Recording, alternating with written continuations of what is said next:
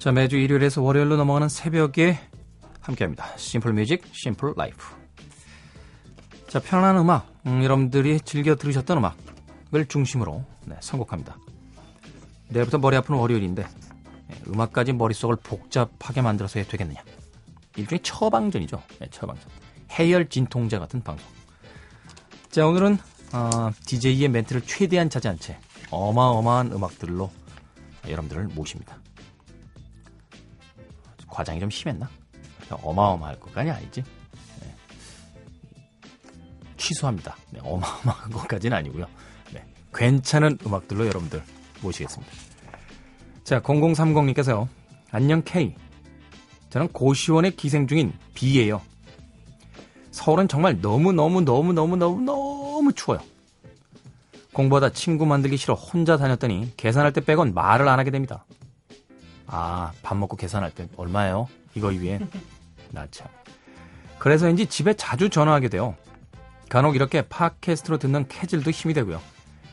특히 K의 말솜씨가 재밌습니다. 아, 성시경 씨가 잘 자요. 한참 난리던 때 게스트로 나오던 어떤 분의 현란한 입담이 귀를 사로잡더군요.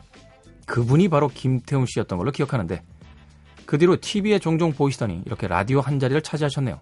앞으로도 롱런 하셨으면 좋겠어요. 빠이. 오래 했어요, 저. 네. 라디오 한 지도 꽤 됐습니다. 네. 0030. 어찌됐건. 네. 고시원에서 공부하고 계시다.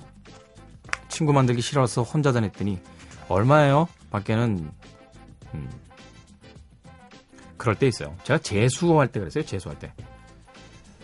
친구를 안 만들었어요, 일부러. 학원 혼자 다녔습니다, 정말. 철저히.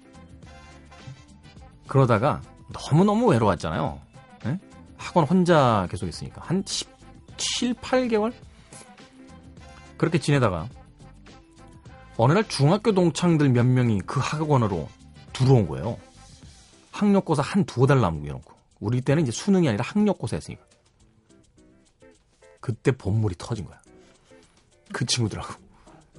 그래가지고요, 시험 한 두 달 놔두고 망할 뻔했어요. 그 친구들하고 몰려다니다가. 그런 경우도 있습니다. 그러니까 이 고독을 잘 컨트롤 하셔야 돼요. 외롭죠. 시험 공부하다는 거. 예, 안 해본 사람 몰라요. 예, 저는 뭐 고시까지는 아니고 재수만 달랑 해봤는데. 재수도 그렇게 외로운데 고시는 얼마나 외롭겠습니다. 예. 재수나 뭐 이런 건 타협이 되잖아요. 그죠? 학교를 좀 낮춰서 간다거나 뭐 과를 바꿔본다거나 점수에 맞춰서 가는 게 되는데 고시는 말하자면 합격, 불합격 딱 두 개밖에 없는 거 아니야. 타협이 없는 거 아니야, 타협이. 붙지 않으면 떨어지는 거 아니야. 응? 고시 공부한 사람 있나? 무리한 이야기를 물어봤군요. 네. 0030님, 외로울 때마다 오십시오. 네, 좋은 친구가 되어드리겠습니다. 제가요, 연인이나 뭐 이런 쪽으로는 꽝인데요. 네, 친구로서는 꽤 괜찮습니다. 인생을 몇 년 살아보니까 그렇더라고요. 한 번 맺은 친구들은 잘 안 떠나는데 네. 만났던 여자분들은 참 잘 떠나셨어요. 네. 아주 잘들 떠나셨어요. 네. 연인보다는 친구로서 괜찮은 재능이 있습니다. 외로울 때 찾아와 주세요. 잠깐만 이게 무슨 영업장 차려놓고 뭐 영업하는 것도 아니고